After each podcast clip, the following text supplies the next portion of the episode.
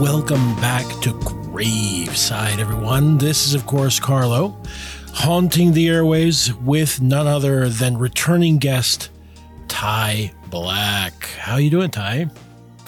I'm doing good. Um, you know, for this year's um, literary offering for Graveside, I uh, spent the uh, the off season searching the the shadowy stacks of the blasphemous library for a story that was not a coming of age uh, story, and I thought I had found the perfect one. Hmm. Just just perfect for Halloween, not a coming of age tale. And then yesterday, that still that that small voice in the back of your head just that just kind of went, "Well, actually, it is kind of a coming of age tale."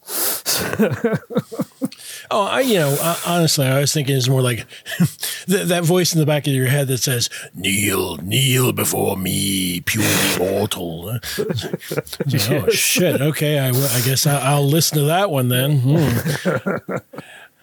All right. Um, and and uh, we, we we jest, but we're going to be talking about. Uh, I had uh, honestly, uh, Tai, I had never heard of Ray Russell before. You mentioned him, and you uh, you had proposed talking about Sanguinarius, right? So so let me let me ask you a little bit because I do not know very much about Ray Russell. What do you know about this uh, this rather saturnine uh, looking author that stares back at me from this uh, from this photograph? Uh, he looks he he looks like a just a a, a, like a, a a reincarnation of, of Bram Stoker, appropriate for a gothic horror novelist. I mean, honestly, like I look at him and go, "Oh, he'd be like the guest, uh, the guest hosted on like Night Gallery or something." Yes. It- well, Ray Russell, he was one of the early editors at uh, Playboy magazine. And so he and he brought and what he did as the fiction editor was bring in a lot of up and comers, uh, Richard uh, at the time, you know, Ray Bradbury, Richard Matheson, and brought them to a wider audience. And so he had just a an impeccable eye for writing on top uh, on top of what of his own.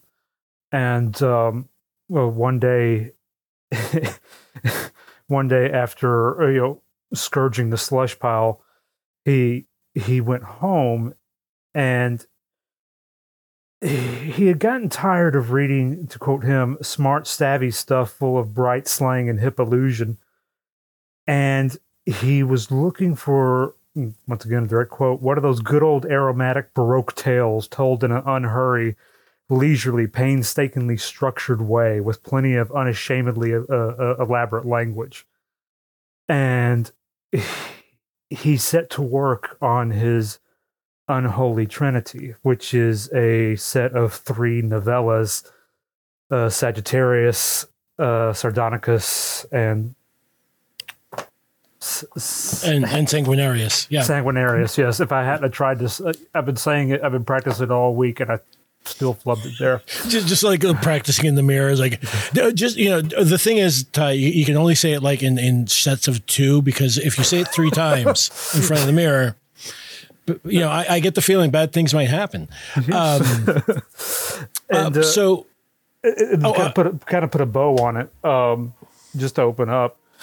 Ray Russell nails that Baroque Gothic voice so well and so completely, and brings it into the modern age that I think he is a foundational to the modern Gothic, as Matthew Lewis was to the old school Gothic. Well you know as they say you know go woke go baroque um sorry I, I had to get that one out of me out of my system Hey everyone!